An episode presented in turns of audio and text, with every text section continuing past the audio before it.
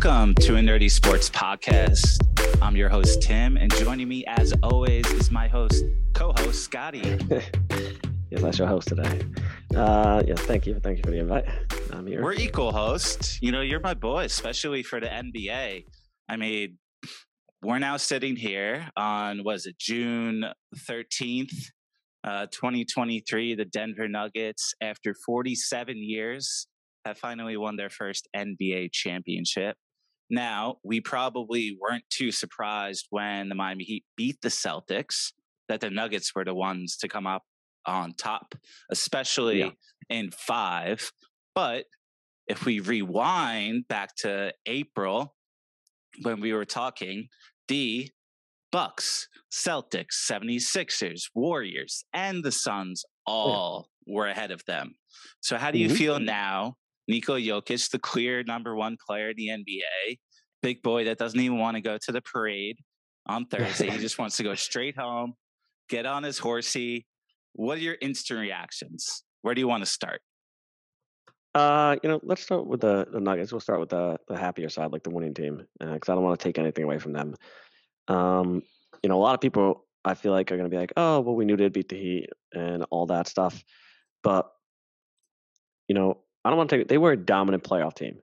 They went 16 and 4 mm-hmm. Every other team that's gone that's had four losses or less in the past 40 years, 40 years, has I been a dynasty.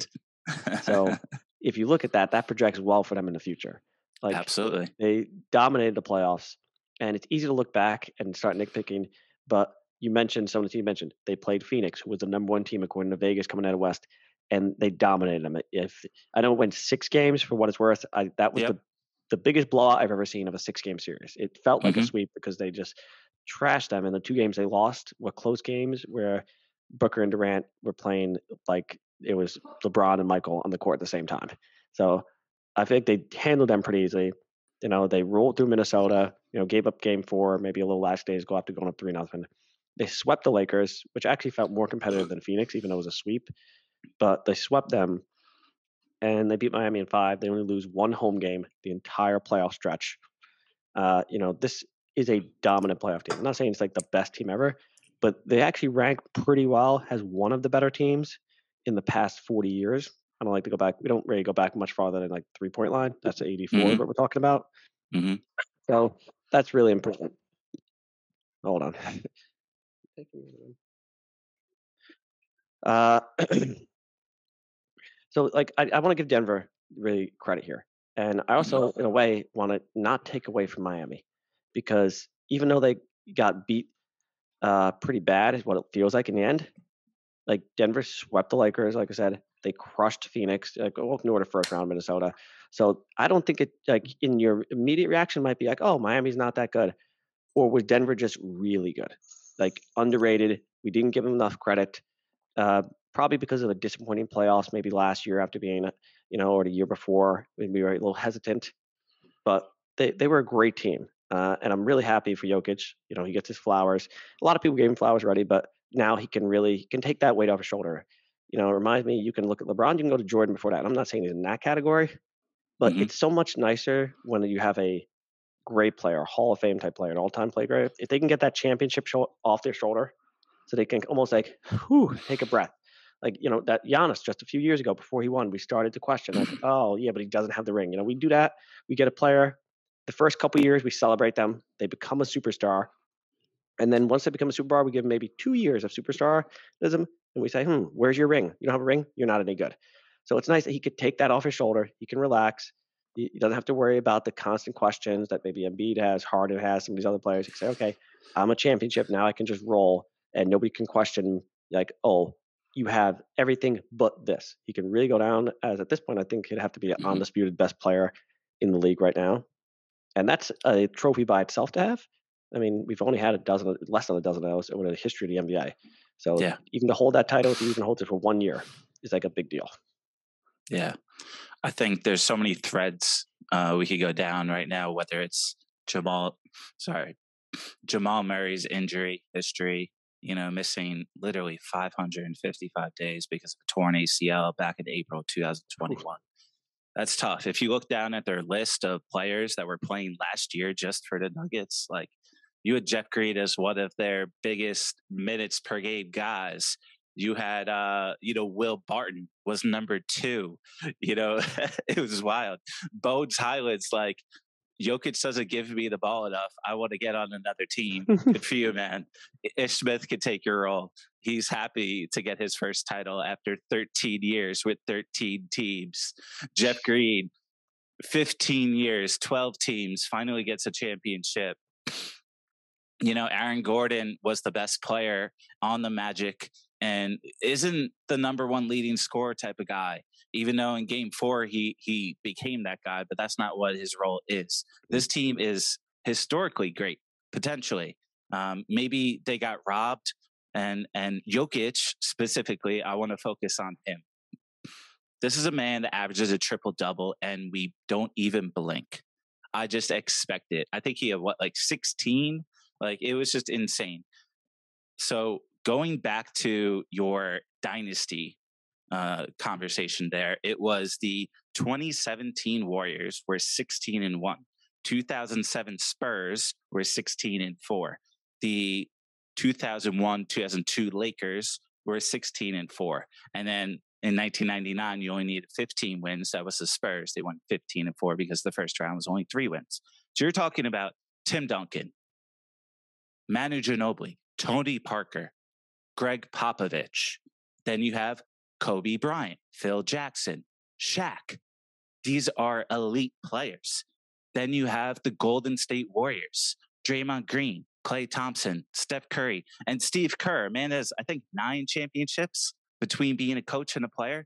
Between Pat Riley, Gregg Popovich, and and Steve Kerr, Erik Spoelstra's in that category. So maybe you know Jimmy Butler could be that guy eventually. Um, and that links to another thread where we were talking a few podcasts ago about Jimmy Butler being the 30th overall pick. And then we were trying to figure out who was the best second round pick ever. And it didn't come to my mind that Nikola Jokic was a second round pick. And that's very likely why it's taken us so long to give him his flowers because we're like doubting, doubting, doubting. Are these just Russell Westbrook triple double numbers where it's just pad stat, stat padding? But I think, I mean, if you look at the guys, they're literally the opposite type of players, the opposite type of people. Russell Westbrook's an LA guy, a flashy guy. Nikola Jokic doesn't even want to wait three days to celebrate. Doesn't even want to wait. All he wants to do is give kudos to his team. And the number one thing that really shined on, uh, or shined out to me last night was the Denver Nuggets won the championship. Jimmy Butler is walking off the court and the first thing Nikola Jokic does is celebrate with, well, congratulate or or give kudos to Kevin Love. Bam. All the Miami Heat players. He went up to all of them before celebrating with his team. And when he got the MVP trophy, barely wanted to touch it. And when he was sitting in the locker room drinking those Michelob Ultras, he looked like he was just this like awkward guy at a party that knows nobody. He's the MVP of the team. He is the leader of the team, but he doesn't want any of the light. And honestly, none of these guys really do. You know, Aaron Gordon was like dancing around like he's J.R. Smith with his shirt off, like through the streets of Denver, but he's definitely not like this flashy kind of guy.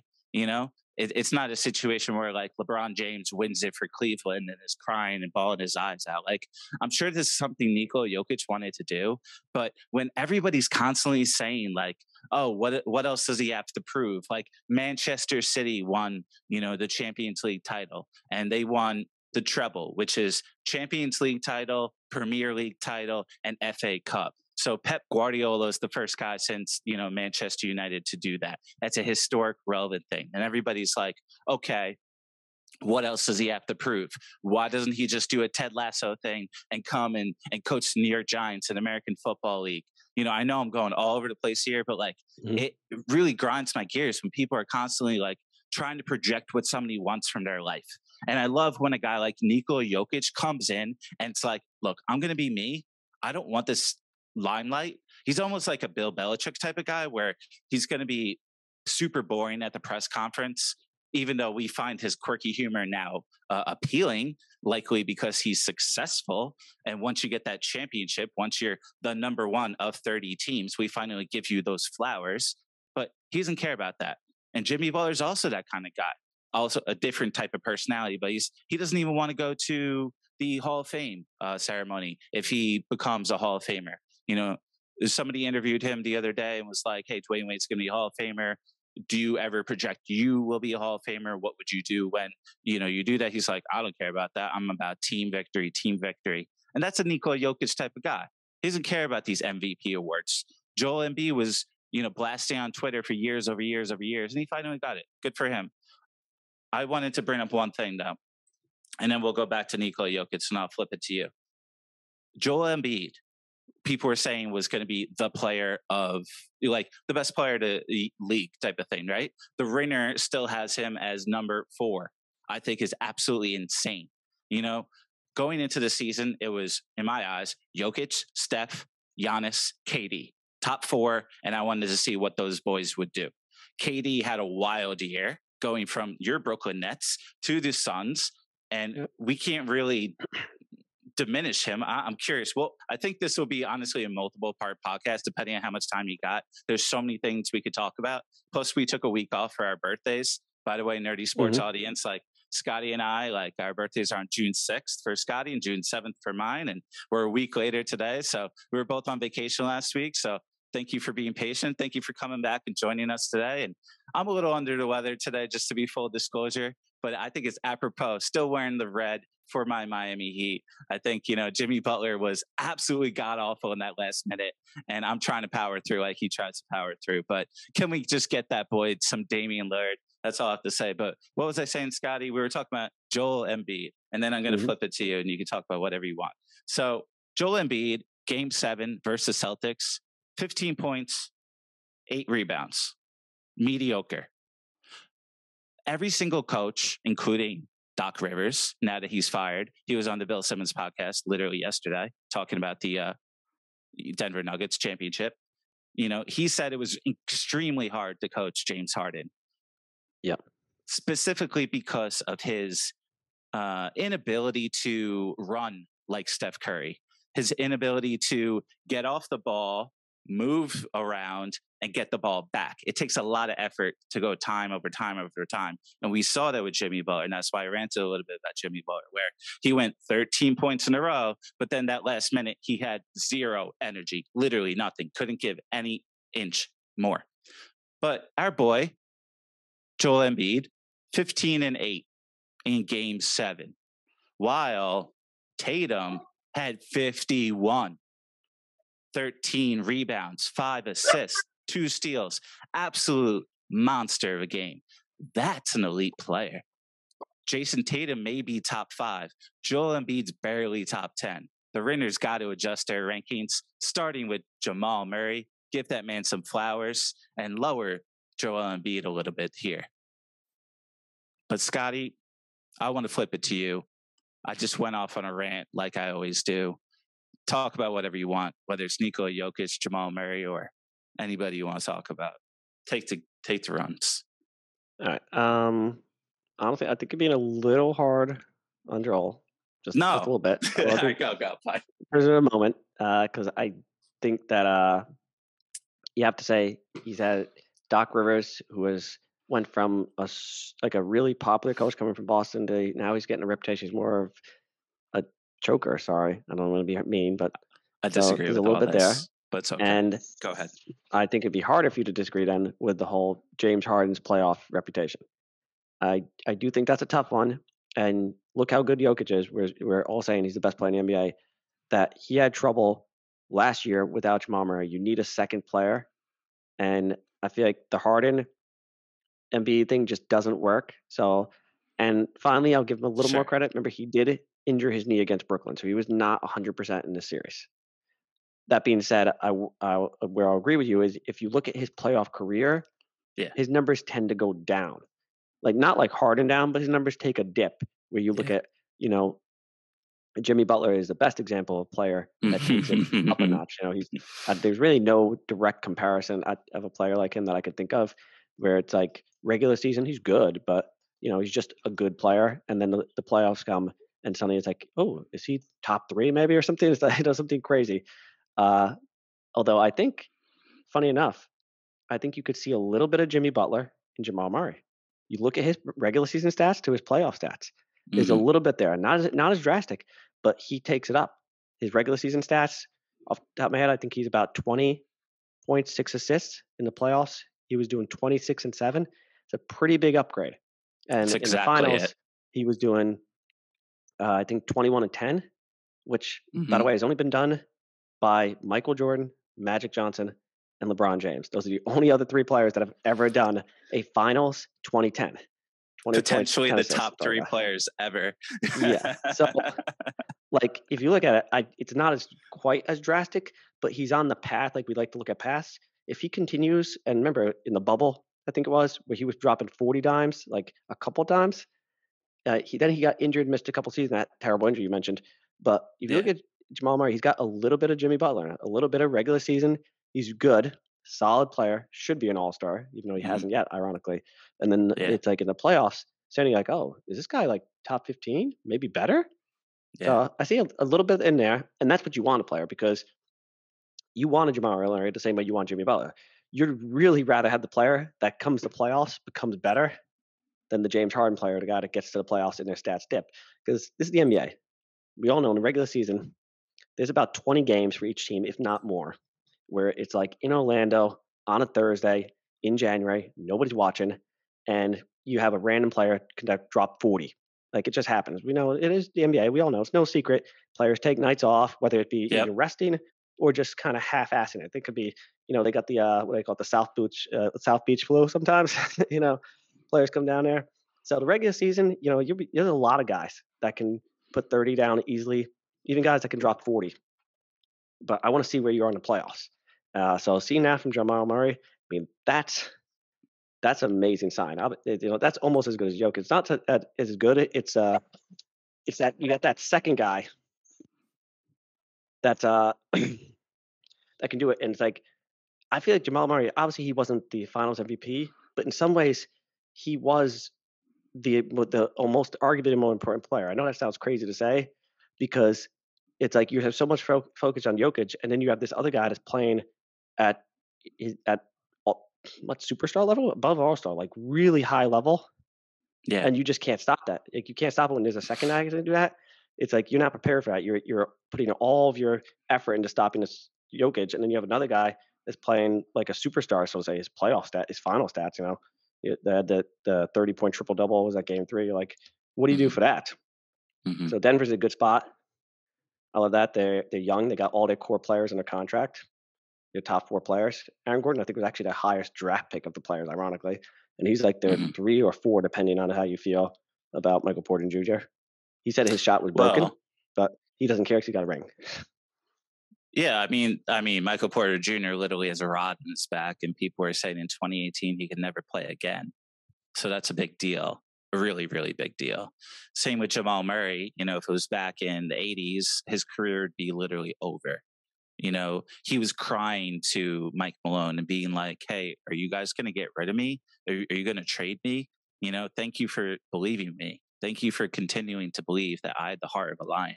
Like, you know, this is a well balanced team. You have Jamal Murray, who at plus 18,000 odds to lead the series in assist. Nikola Jokic was minus 20,000. So for all those people that threw $10 on that, good for you. Um, you know, Jamal Murray stepped up a notch. The most frustrating thing as a Miami Heat fan was when Nikola Jokic was on the bench. And then all of a sudden, instead of double teaming Jamal Murray like they did when Nikola Jokic was on the court because they were afraid of that pick and roll offensive game, all of a sudden they guard him straight up. And Miami doesn't have the players for that. They don't have anybody for that. Like Jimmy Butler can't be your ball handler, your elite scorer, and your elite defender. Denver, their elite scorer is Jokic and Murray, depending on who's there. Their elite defender, at least on Jimmy Butler, was Aaron Gordon. And their elite ball handler, once again, was either Murray or Jokic, depending on who needed it. You have diversity. Miami has Gabe Vincent. Good for you. But like the second he got a he got a sick pick, like Jokic, it was when it was 10 to 6. And all of a sudden, the Nuggets got on a little run. I'm like, oh man, maybe they don't have a shot. But Miami kept fighting. It was 10 to 6. And Nikola Jokic picked Gabe Vincent, knocked him right to the ground. And I think his ankle flared a little. I'm like, like, they need somebody better than this. Like, Jimmy Butler can't be at all. Bam stepped up though. I'm really proud of Bam. I wish Kevin Love like could do something. Like I was waiting for him just to hit one three, and that's literally all they gave him. Like, but and he couldn't even play versus the Celtics. Like this team outlasted expectations though. You know, if we reverse back a couple of months ago, they beat the Bucks and the Celtics and the Knicks. They had a great, great year. Jimmy Butler's not going to consider this a great year, at least today, but he should be damn proud of himself. He gave his absolute all, and he turned into an elite Michael Jordan like player versus the Bucks. Um, and then he didn't have it after he got his ankle injury, but they were still there, and they got everything out of these players. They needed 25 threes a night, though. They needed everything. And last night, what was it? Yeah, nine for 35. That's not going to do it and it's okay. They still only lost by five. You know, it's not that yeah. bad. Everybody's like they need Damian Lillard, and I agree. I would like Damian Lillard. I'll happily give up Duncan Robinson and and Gabe Vincent and Max Strus and a bunch of undrafted players. Once again, talking about expectations. You know, when you're undrafted, we have zero expectations for you. So we we want to give you all your flowers and it's going to be a Miami Heat like way to capitalize on Caleb Martin's MVP like performance versus Celtics and potentially ship him off. And I, I, wouldn't be surprised if they did like a four player, three pick for Damian Lillard type of deal. But hopefully he, you know, acts like Carmelo Anthony going from the Nuggets to the Knicks and was like, look, I want to go there. I don't care what you're going to do. Fleece this whole team, you know? Actually, that's the exact opposite what I want to do. Sorry, but yeah, you want not that. You want or like wait the exact opposite. I'm sorry. I'm sorry. That's what I meant. Uh, but yeah, man, I, I'm damn proud of Jimmy. It was just really frustrating, especially after last year where they were one three pointer away in game seven versus the Boston Celtics for going to the NBA finals. And then once again, they kind of ended like that again. It was the last minute where he missed that he was going to the basket he gets locked up, and then he takes forever to pitch it out to the outside. But it was Denver's elite defense. They were there for that. They knew passing lanes, passing lanes. They had elite defense. And if you circle back one year ago, another kudos to Nikola Jokic with the Will Barton, Aaron Gordon, Monte Morris, Michael Porter Jr., Austin Rivers team. They were the sixth most efficient offense in the game without Murray. You add Murray, potentially top 15 guys you mentioned. You add role players like Bruce Brown. You know about Bruce Brown as a Nets fan. Like that boy, all you need for these guys is guys that could cut and hit threes. If you're actually giving effort, and it's easy to give effort when you know you're going to get the ball. Austin Rivers talks about it where he's like, I missed the easiest layup of my life because Jokic gave me some incredible pass and he was surprised. He's like, oh my God, it's in my hands. I got the easiest life of my life. And he missed it just because he was shocked. But if you know every time you give effort, there's a high probability of you getting the ball, damn straight, you're going to hustle a little bit harder, right? For sure. And um, I'll go back to toward the beginning of what you were saying, which was mm-hmm. that when you have Murray and Jokic, they never sit them both at the same time unless something crazy happens. They're both in foul trouble or they're like up yeah. a ton. So you always have a strong playmaker. So the ball is always moving. It never dies. You know, some teams you take the point guard off, and it's like the bench comes in and the ball kind of dies. The ball is always moving. So you're talking about players cutting, Bruce Brown, Gordon, whoever, and there's always ball movement. There's always somebody that could distribute. You know, that's just such an advantage that very few teams have, if any. You know, it reminds me of like when LeBron was younger, and he was. I mean, he's still a great passer, but you could have a point guard and LeBron. You have multiple passers. Not a lot of teams that can do that. Mm-hmm. You know, a lot of people you mentioned uh, Joel Embiid consider him a great passing center. He averages four assists a game. Jokic averaged a triple double in the playoffs and ended with like just under ten on the regular season. So uh, over double up by comparison. And, and yeah. Embiid is a pretty good passer. Like I'm, I'm not even taking like a bad passing center. Uh, uh so, but that's it. You know, that's just you're comparing to Nikola Jokic, the best player in the game. A guy who's averaging 30, 12, and seven in the finals. Yeah, it's you know it's 14, one of those things where it's like 30, 14, and seven, 30, 14, you, and seven on fifty eight percent shooting in the finals, and he led the playoffs with six hundred points, two hundred sixty nine rebounds, one hundred ninety assists. First player in NBA history ever to do that, leading points, rebounds, and assists throughout the playoffs. Sorry for cutting you off. Yeah, and you said ever. That's ever, ever. ever. That's you know, LeBron, Kobe, Jordan, Kareem, you know, whoever. That's ever, ever. You know, you really got to soak that in. That it's, it's a crazy, impressive stat. Uh, you know, for Miami, I feel like they, uh, you know, I feel like everything matters. And I'm not saying it was their fault that they had like a, a tough regular season injuries, but I do feel like you have to wonder because I do feel like you could make a very strong argument that they were truly the second best team in the NBA, not just a lucky team. Mm-hmm. And but I do feel like by the finals, it just looked like, you know, but it could have been just the Knicks injury, but I also think it's minutes compound. It mattered they had to play to play. And I think it looked like the whole team was starting to feel gassed. Jimmy certainly looked gassed, like they were just running on fumes. You know, you know, add that Denver altitude, if you will, and they would they looked like they didn't have their legs. You look at the amount of missed shots from three pointer. Yep, nine for like thirty-five. Just, as I they, said they before. were just exhausted. You have to wonder where mm-hmm. Denver they basically got the rest the last two weeks of the regular season. They were so mm-hmm. rested, so ready to go. You know, Erik Spoelstra did such an amazing job in Miami, but it just looked like they were running a marathon and they were on mile 24 and they were just gassed. They just they just couldn't run anymore. Where Denver looked like they were running a relay, where they were just passing a baton to the next guy. I'd be like, okay, you do run the next mile. You run the next mile. They, they looked so fresh.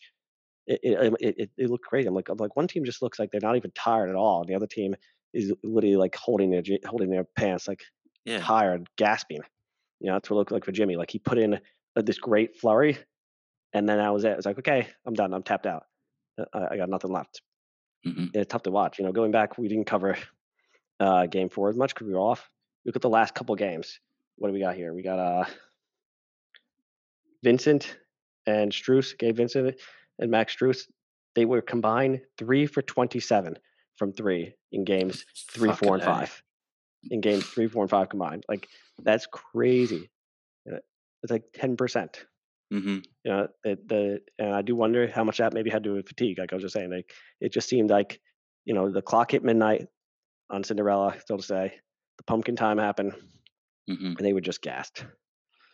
Um, broader picture on the NBA, I think this is great. Uh, you got a new champion, the longest, I'm pretty sure, champion like drought for any team. Obviously, not counting a team that hasn't won, because Denver's a relatively old team. Exactly. So you know that's yeah. great. And you know, I'm a big NFL guy. We love parity. You know, we have five different champions in a row. The NBA, you don't see that that often. It's really about dynasties, and it looks like Denver's mm-hmm. got a chance to be a dynasty. But five different champions for five different years. So mm-hmm. NBA is coming up uh, with a lot of parity lately.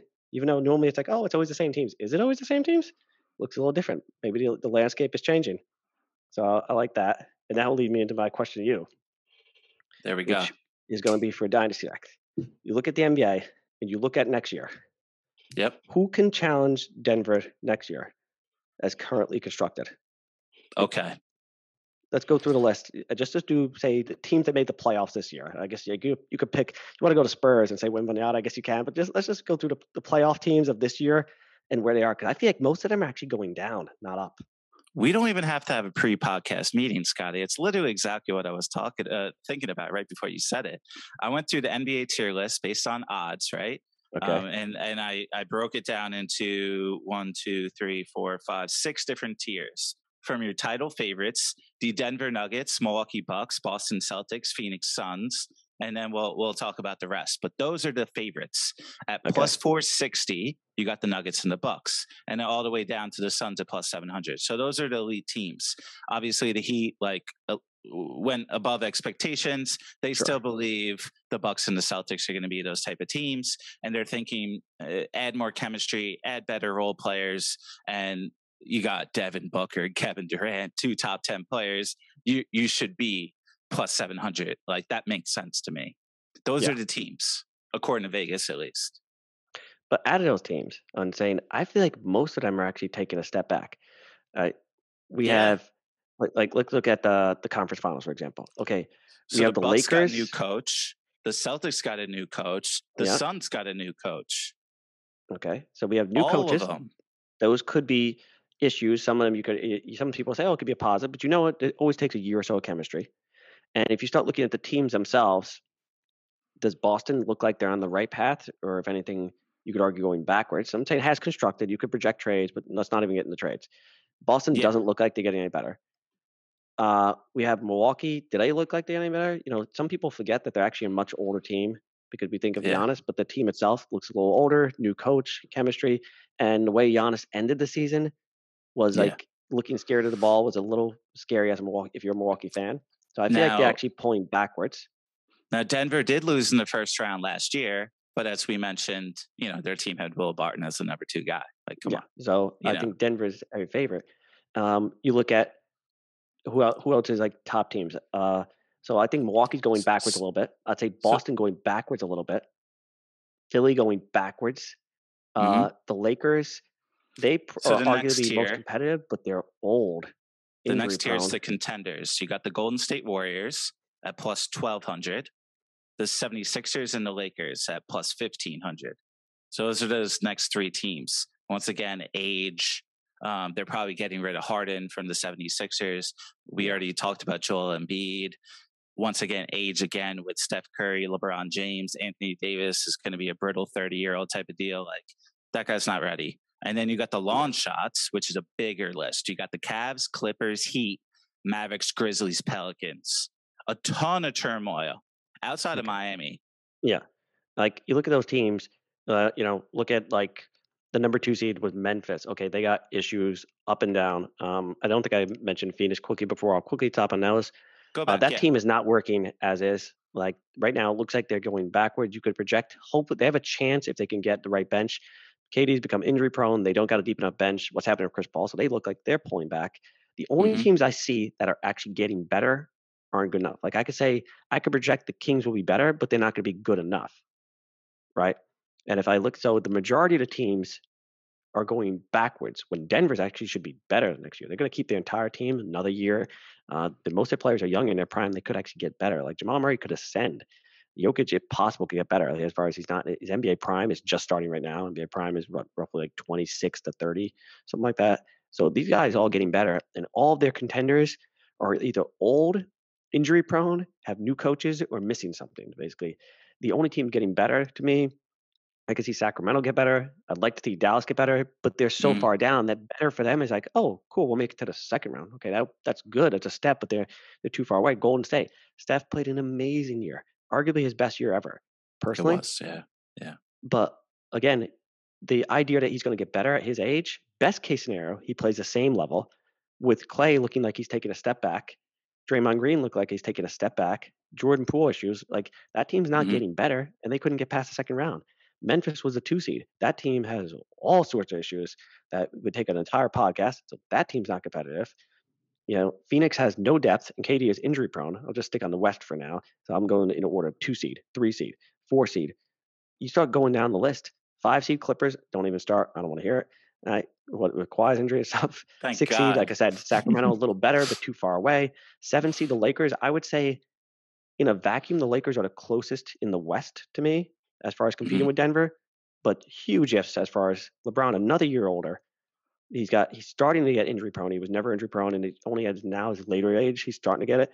Anthony Davis injury prone. So what's going on there? I bring them up only because they had the best record in the West after the All Star break, so they're actually better than a seven seed in my mind. But so many issues there. Drop to eight seed Minnesota, not worth talking about. That's the West right there. Really, nobody as is to me is can challenge Denver. We they crushed Phoenix, they swept the Lakers, and those two would be the next two in my order. So as is constructed pre-trade, nobody can challenge Denver in the West. You go to the East, I'd say Milwaukee has the best chance of challenging them. And I would still pick Denver if they were playing each other now. And I think Milwaukee's the only team that can strongly challenge Denver. Uh, you know, Miami, I think, is way better in their record. So I would count them as like a top three in the East. We just saw the matchup. It doesn't work. Mm. Uh, I wouldn't trust Boston in the finals coaching issues and whatnot. And I don't see how Philly. I I'd like to see Philly get a second round before I even talk about them.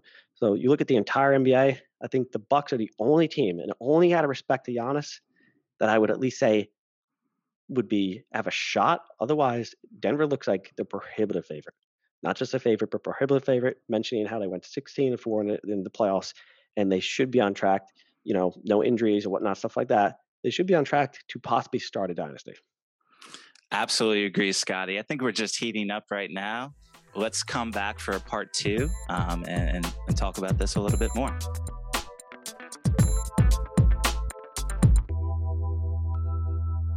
Welcome back, Nerdie Sports audience, to part two of our NBA Finals preview, NBA playoffs preview for 2023. In part one, we talked a little bit, of course, about Nikola Jokic and the Denver Nuggets winning their first title in their 47 years of their NBA franchise. And we finished off talking about what do we expect for the 2023 2024 season with just one week away. You know, Scotty and I were breaking down a little bit of the potential contenders, you know, the Phoenix Suns being at the top of the list, and uh, we'll get right back to it. So yeah, I mean, you were we were basically saying that at the top of the list we have the Celtics, the Bucks, and the Suns. Yeah, as well as the Nuggets. So after Game Four, I was convinced the Nuggets were going to win. And I was thinking, as was the rest of the world, I'm not like on yeah. an island here, but I was like, all right, it's done. And then all of a sudden, game tip hit. And as a fan, I got a little bit of hope, but that quickly got taken away. Um, but the Miami Heat always stick around. Like, good for them. But anyway, we definitely gave them some kudos in part one. Let's let's let's give more kudos to Nikola Jokic, though. Let's give him some more flowers. Um, this is a team as we mentioned in part one, is competing with the Warriors, the Spurs, and the Lakers in the last 15 years as the only teams who have been 16 and 4 or better in the playoffs. That's elite company. You also mentioned that Jamal Murray has stats equal to LeBron James, Magic Johnson, and Michael Jordan, the greatest players of all time.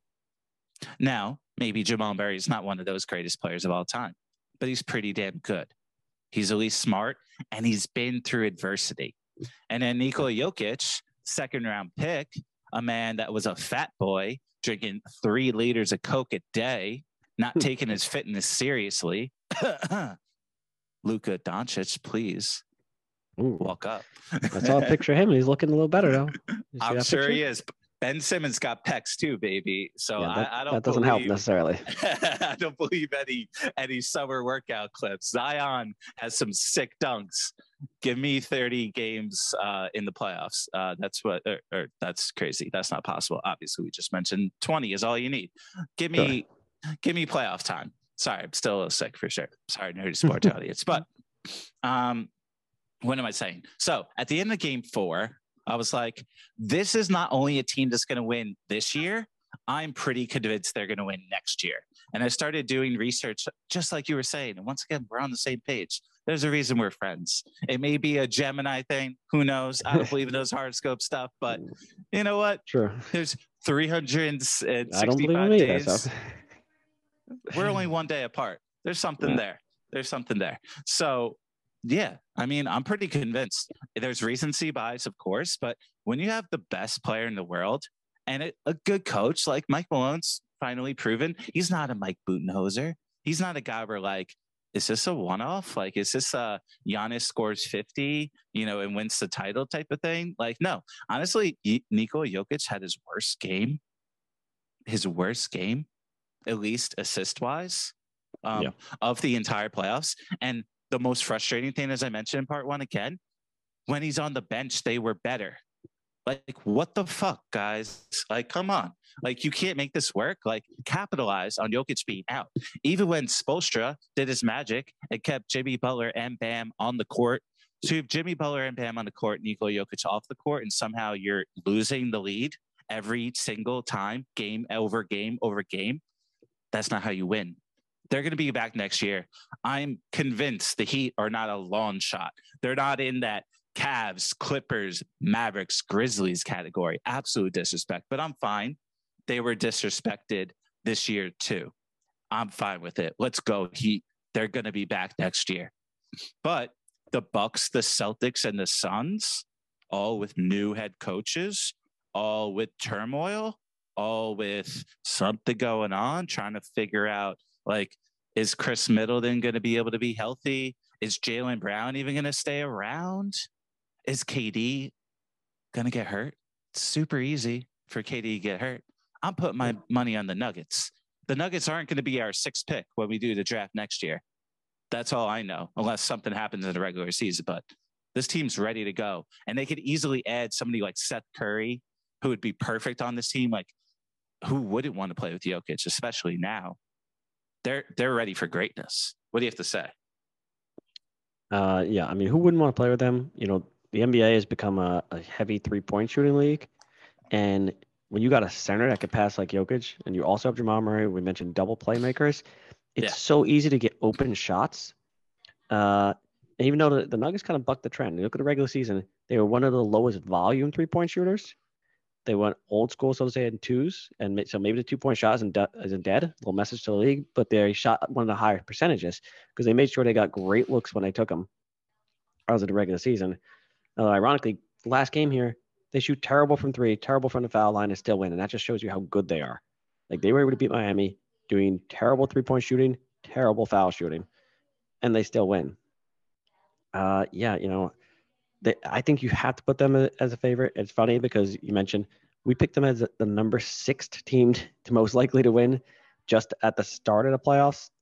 So, you know, obviously, I guess, uh, you know, we, we were in a category that I think other people were definitely in of like, I got to see it yeah. first, you know, show me first. I, I've been shown, you know, uh, I feel like, you know, I drank the Kool Aid. I've seen the light. I am, I'm buying all in here on Denver. I definitely think they have to be the heavy favorites next year.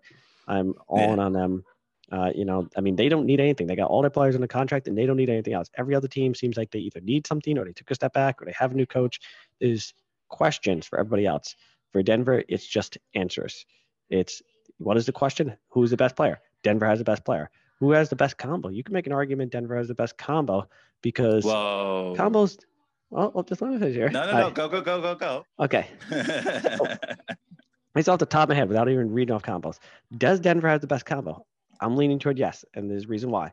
Because combos aren't just strictly talent. This isn't just like yeah, yeah. Give me uh, you want talent? Look at Luka and Kyrie. That worked out well, right? No, uh, combos is also about fitting. I want a burger and fries. I'm not yes. saying I want two burgers. Right? It's got to yes. fit well. Yeah. They fit so well together. They work so well together. I'm sure people are going to probably think KD and Booker, but that's kind of your turn, my turn, and mm-hmm. that's a mm-hmm. hard strategy to keep up. That reminded me almost like a, a little more like LeBron and Dwyane Wade, who are actually mm-hmm. they were just so good they won, but they weren't really like a perfect fit by any awful means. fit actually. Yeah, they were good friends. Uber talent, like but player wise, you almost never seen. But but yeah, you I know, mean, not to cut you off, but we picked the Suns. So actually, I think you picked the Nuggets, but I was like 51% Suns because I was like, well, yeah. you got KD and Booker. I got to give you some credit here. I always thought they had a solid shot. So once again, yeah, it's not that. And you need more than that. But even just isolating, they are they're an absolute elite combination. Yeah, they fill each other's holes. Um, you know, they they make it work for sure. Please continue. Yeah. So I think you know it's really important to look at not just talent. Like the NBA is a talent league more than other sports. You know, we look at other sports and it is more important. NBA, it, you know, it's showtime. It's dunks. You get memorized, mesmerized by talent. It's so about talent that sometimes you forget, you know, things. Whether it be look at Miami because we we did we've got to pay attention to their chemistry, their coaching, their culture. Entering the playoffs, they were picked very low. So in that sense, uh-huh. there's a similarity there where it's not just about talent. And I think the combo just works so well between Jokic and Murray and if you want to talk talent on a combo, you can look at talent as a pool, a point system, first to 100, first to 10, however you want to look at it.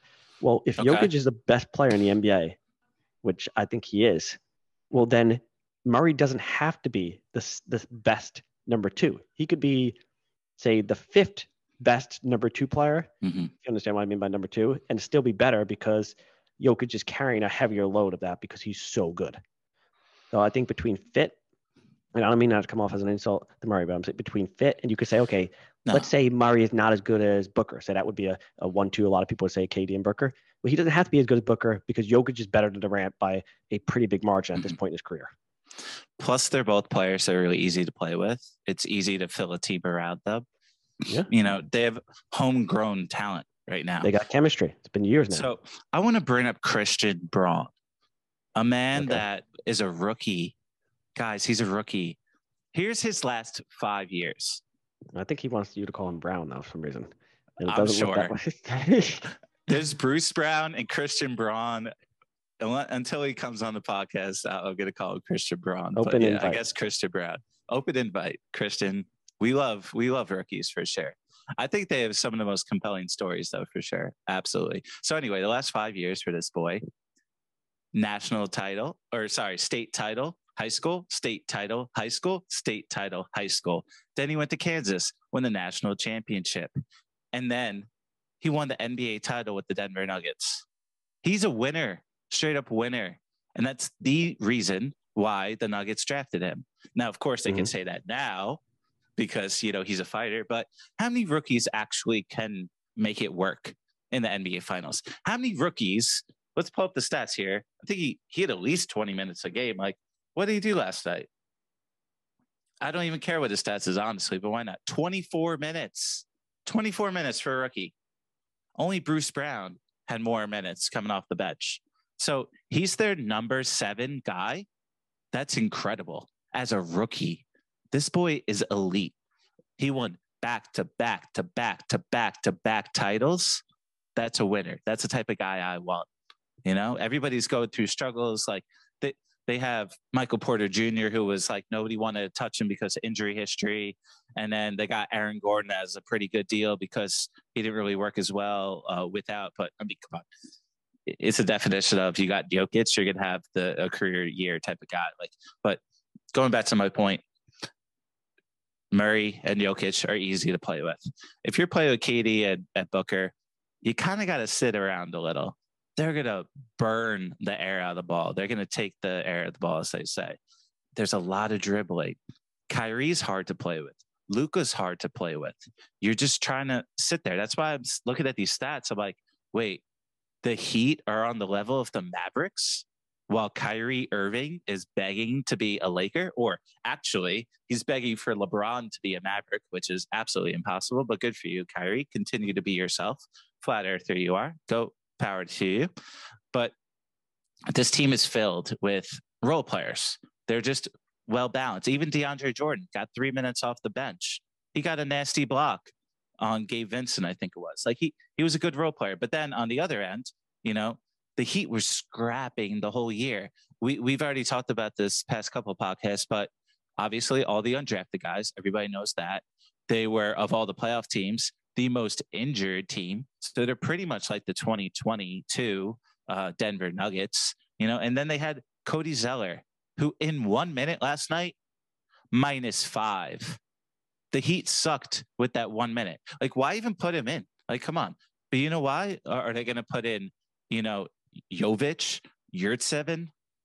They didn't even put in Tyler Herro. Like, obviously, you know, uh, Heat fans could be like, oh, we didn't have Victor Oladipo, we didn't have Tyler Herro. And yeah, that would have helped for sure. But I think a Damian Lillard type of player, I think we gave enough. I have a question for you. Do you think, let's say, the Heat get Damian Lillard? Let's say Okay. a, a reasonable deal, I guess, would be no Gabe Vincent, no Max Strus, no Robinson. Say they give up uh, Tyler Herro. Um, Sure, that makes more sense, actually. Yeah, say Herro, a bunch of picks, and maybe if they had to, one of the players you just mentioned, but they could keep most of their shooters. I hope they could keep somebody. Like, I, uh, I, I guess I'm answering my question for myself, but you got Jimmy, you got Bam, you got Damian Lillard. Like most people are like, oh, that's amazing. But we've already said on the opposite end, Denver, you need role players. You need these guys to fit. Bruce Brown helped them win a championship. He's almost equally valuable. Like, like obviously Nikola Jokic got the MVP, but Michael Porter Jr. had a sick game after sucking, you know, most of the series, but he was 16 and uh, 13 tonight. 16 points, 13 rebounds with a guy with a rod in his back. Like he did pretty damn good. Aaron Gordon locked up Jimmy Butler, could have got MVP, you know, status type of player, and Andre Iguodala type of MVP. We've already talked about Murray. I think we talked about the Denver Nuggets a lot. Let's close out with the Heat. Um, what do you think they can do? Let's say they get Damian Lillard, and, and uh, is this I'll a good? throw um, Yeah. random thing trade. Okay, say they trade Mhm. Tyler Herro and say they have to give up um, Caleb Martin and then a bunch of picks. Mm-hmm. Right. I think have to do that it. Miami team, they still got Gabe Vincent, they still got Strus, they still got Duncan Robinson, they got Jimmy, they got Bam. I think that team. I don't think Vegas would give them enough respect because Vegas just doesn't like. Miami. Uh, ignoring Vegas, I would think that they're the best team in the East. yeah. and with a and because a, a rock paper scissors and what what i mean by that is i would think the best team say record wise probably the number one seed still goes to milwaukee but miami matches up really well with milwaukee if i'm the bucks i i'm like man i hope the playoffs next year i can find a way to avoid them and maybe i can get lucky maybe somebody else can take them out i just don't think that's a good matchup for them i could see in this situation after a trade plays out i could see miami being more like a two or three seed even because you might say regular season, you got to gel. And Miami thinks about the playoffs. They don't care about the regular season. So they're not going to worry about the seeding. They're going to say, okay, we got to gel. We got new players. Got to get Lillard going. So let's say Miami was like a three seed because they lost Mhm. some games early. I see Milwaukee being the one seed because that's just what they do. And then if you're Milwaukee, you don't want to face Miami because they just match up well. They put up that wall. They they are the best team at like slowing Giannis down. You can't shut them down. I, I you could argue is it in his head now after throwing out that ball out of bounds, like looking scared, maybe. And I think they would have the best chance to win the East, getting out of the playoffs. I don't think they would be a number one seed. When teams make big trades, they tend to have, take time where they're losing in the beginning. They normally open up. They have to gel. It's not uncommon for you see these big trades and team to open up. Look at LeBron. Every time LeBron joins a new team, he like opens up like 10 and 10. And then the next 60 games, they kind of take off. So Mhm. I think they would be somewhere around a three seed, but I would actually pick them to win the East. I in think three C would be on the higher end, but I, I hear what you're saying. They're not going to be the number one overall C type of team. Yeah. But like, I think it's still nuts how much we still are sleeping on the Nuggets. Like, obviously they're going to get their flowers today. I'm sure. I haven't watched like you know Colin Cowherd show or, or Nick Wright show or anything like that. But you know, of course, driving to the Hamptons today, I was listening to some podcast and I put on Bill Bill Simmons, as I already mentioned before.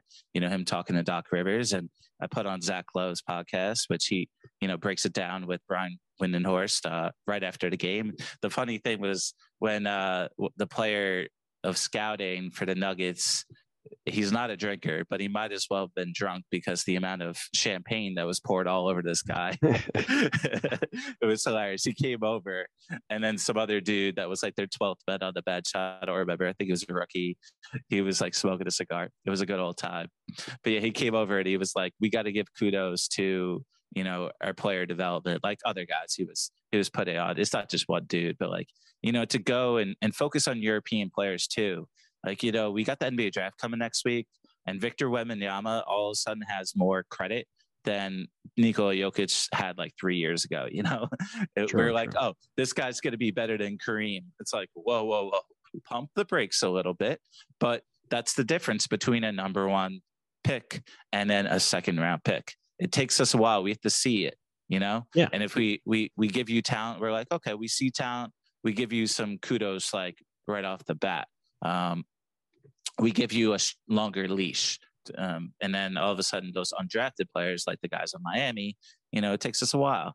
But Miami doesn't care about that. They don't care about your status. Um, they they more care about your fitness. They weigh you every day. They pinch your fat. They make sure like you could run up and down the court. And they're just a good organization. I got so much faith in this team, and I think they're going to make it happen. I think my question was mainly like, is Damian Lillard going to make them a better team? And of course he is. He's absolutely elite. Um, I hope he finally gets that. At least, I don't know. At least I hope they don't have to give up too much. Um, the Blazers are one of those teams. Going back to my tier list, the Blazers are for some reason in that like mid tier. The Hawks, Bulls, Nets, Blazers, Thunder, Jazz, Spurs. Um, you know, really super, super long shot, but they're not the trash teams like the Rockets, Wizards, Hornets, Magic, Pistons, and Pacers. Um, Yeah. But that's probably mainly because of Damian Lillard. So this is all going to change really quick. But I think the Miami Heat got a really solid shot at making it again. And I think the Denver Nuggets are the heavy favorite. They should not be plus 460 equal odds as the Bucks. Giannis is great. But Nikola Jokic has proven to be better, mainly because of his ability to make other people better. And that's the number one thing that Doc Rivers was talking about with Joel Embiid. And he has faith there. At least he's saying the right things. You know, he's like, all Joel Embiid needs to do to take his game to the next level is the ability to make everybody around you better. And that's the thing that Nikola Jokic has done since he was a little baby. Yeah, and the you know we're talking. I, am nitpicking here because Giannis is amazing. Entering this year, most people consider him the best player. Some people had Jokic, but a lot of people I'd say leaned Giannis. Yeah. Uh, like Giannis, there's at least a shot of slowing him down because you can make him shoot. Like sure. Jokic Ray has no weaknesses. If it was like a 2K game, him, every stat is every stat is like maxed out. Like you can't foul him. He could shoot threes. He shoots a foul mm-hmm. shots. You know, Giannis has a foul mm-hmm. problem. Giannis's threes are not great. Occasionally he can make them. So there's at least a shot at slowing him down. And you know, all you can do is slow down. You can't stop him. Yeah. But Jokic is like there's nothing. You also I'm, I'm just talking Bucks here because that's Vegas has the Bucks up really high. You say, okay, well, let's just talk now. Let's go down the team. Uh, I think Murray is way better than Middleton. Like, mm-hmm. no offense there. Some people might say he was Jrue Holiday at number two. Either way, I'd take Murray over either one, depending you go. Jrue Holiday is getting sneaky old, though. You know that as things. See, mm-hmm. the Bucks same with Lopez. are getting old. You know, outside of Giannis, the Bucks are getting older. Brook Lopez, I was going to mention him. Like he had a great year. Uh, mm-hmm. It looked a little bit like a contract year though. He was playing kind of above his uh, average. He did have a great year. Not trying to take it away, but you know we've seen it before. So you know fool me once, shame on me. Like we've seen players that have this great year on a contract year, and he's getting older. So I'm anticipating he pull back a little bit. I think mm-hmm. Jrue Holiday pulls back a little bit. He was known for lockdown. Some people were saying he's the best one-on-one guard defender, and Jimmy cooked him like a rotisserie chicken. He was just turning him over left and right, cooking him, throwing barbecue sauce on him. I mean, that was that was bad. So yeah, I look at that. Yeah. You know, Middleton, he's good, but he had the injury. He didn't feel like he was 100%. He was missing games here and there. As a roster, and now you throw in a new coach, lack of chemistry. As a roster, mm-hmm. no, no, I, I think Denver has to be ahead of them. Uh, it should not be equal in Vegas. You have to give Denver, even if it's a small amount, I'd give them a bigger favorite, but uh, like at least a, you know, four to 450 compared to being, the you said they both are like 440. I don't think that's fair. Yeah, they're both right. 460. Yeah. Okay. Yeah. No, I agree, man. We're on the same page for sure. So, nerdie sports audience next week, I definitely want to come back and we're going to talk about the NBA draft. We're only nine days away from the NBA draft. Tonight is very likely the last game of the NHL playoffs as well. You got the Vegas Golden Knights likely to win the title in just a couple hours. It is 6:30 p.m. on Eastern Standard Time right now, and the game's an hour and a half. And we had a Novak Djokovic winning the French Open um, like more, more than likely due to Carlos Alcaraz's injury, he was severely uh, limited once he had muscle cramps. And I know, Scotty, you're not as locked in at tennis, but I like to sprinkle in other sports just a little bit. Yeah. We'll mainly talk about basketball. But this boy, Carlos Alcaraz, right? He's 20 years old. He's the number one player in the world, clay court specialist. He's like the new Rafa Nadal, basically a guy that's like the mm-hmm. greatest French Open player of all time. Novak yeah. Djokovic is the Nikola Jokic of the NBA kind of deal. Yeah. And they also have similar names, Djokovic and Jokic.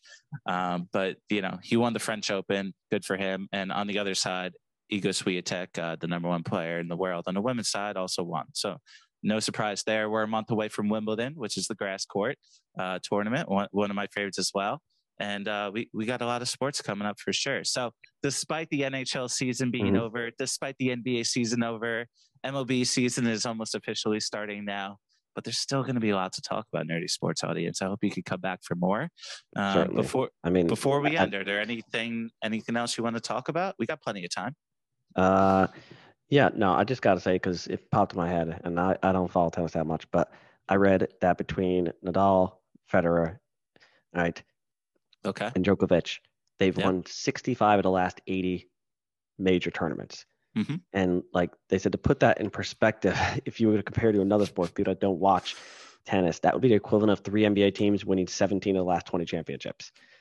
Like, like that is insane. And and it could actually be higher if you think about the fact that um, if you think about the fact that due to COVID, you know, uh, Djokovic missed a couple tournaments that yeah, he might have won actually. Yeah. So it could even be higher now that there's never been a level of dominance on any sport. And it was not one person, but basically by a small group. It'd be like if golf, if there was like, it would almost be like if there were two Tiger Woods playing at the same time, where there was exactly. a couple people that were just dominating the field to such a level that you could literally just say, if you bet just those three people every mm-hmm. time, because even though they're heavy favorites, you normally get better than plus 300. So you could bet $100 say on all of them. You would have made a ton of money if you just bet them on every single tournament for the past, I think it went back 23 years or something, like going back to Federer's prime. Insane stat. That I, I read that and I, I did a double take. I was like, wait, wait, wait, am I reading this correctly? No, you're right, man. They are absolutely dominant. And that's what's so amazing about Carlos Alcaraz for a guy to, you know, I mean, all right, now Federer's retired. Breakthrough. Rafa Nadal is super old. He's going to get yeah. there eventually, but he's a LeBron James type of athlete where he's just so elite that it's going to be it's going to take him a long time to retire. And almost Novak Djokovic is like Steph Curry um, in terms of just a man that like takes care of his fitness and often wins points based on just like his longevity, his duration, yeah. the the grind, and his ability to just fully understand his competition. He's really good at that. Um, he's actually not the number one player in the world. Carlos Alcaraz is the number one player in the world. And there's also this guy, Daniil Medvedev, who's uh, a Russian who is super tall, super elite as well.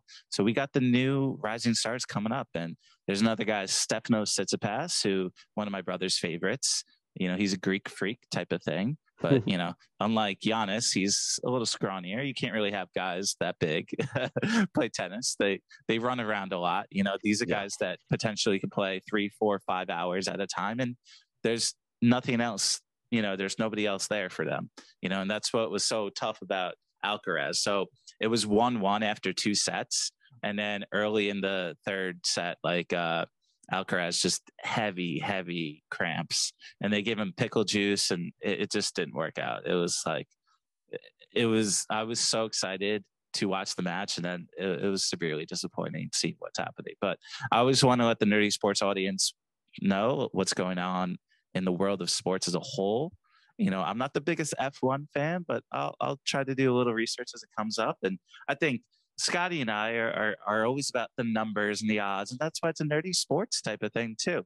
So when it comes to the NBA draft, I, I want to give you guys a deep dive, give you some secrets, and if you're lucky enough to tune in early and find the podcast early, come back early because we're going to give you some Easter eggs, some new, some bets to make. You know, we already know who's going number one, and the top three is pretty locked up. But hopefully, we can make you boys some money ladies and gentlemen, not just boys. I hope there's some ladies watching too. Um, but as always, Scotty, keep it nerdie. Peace. Peace out.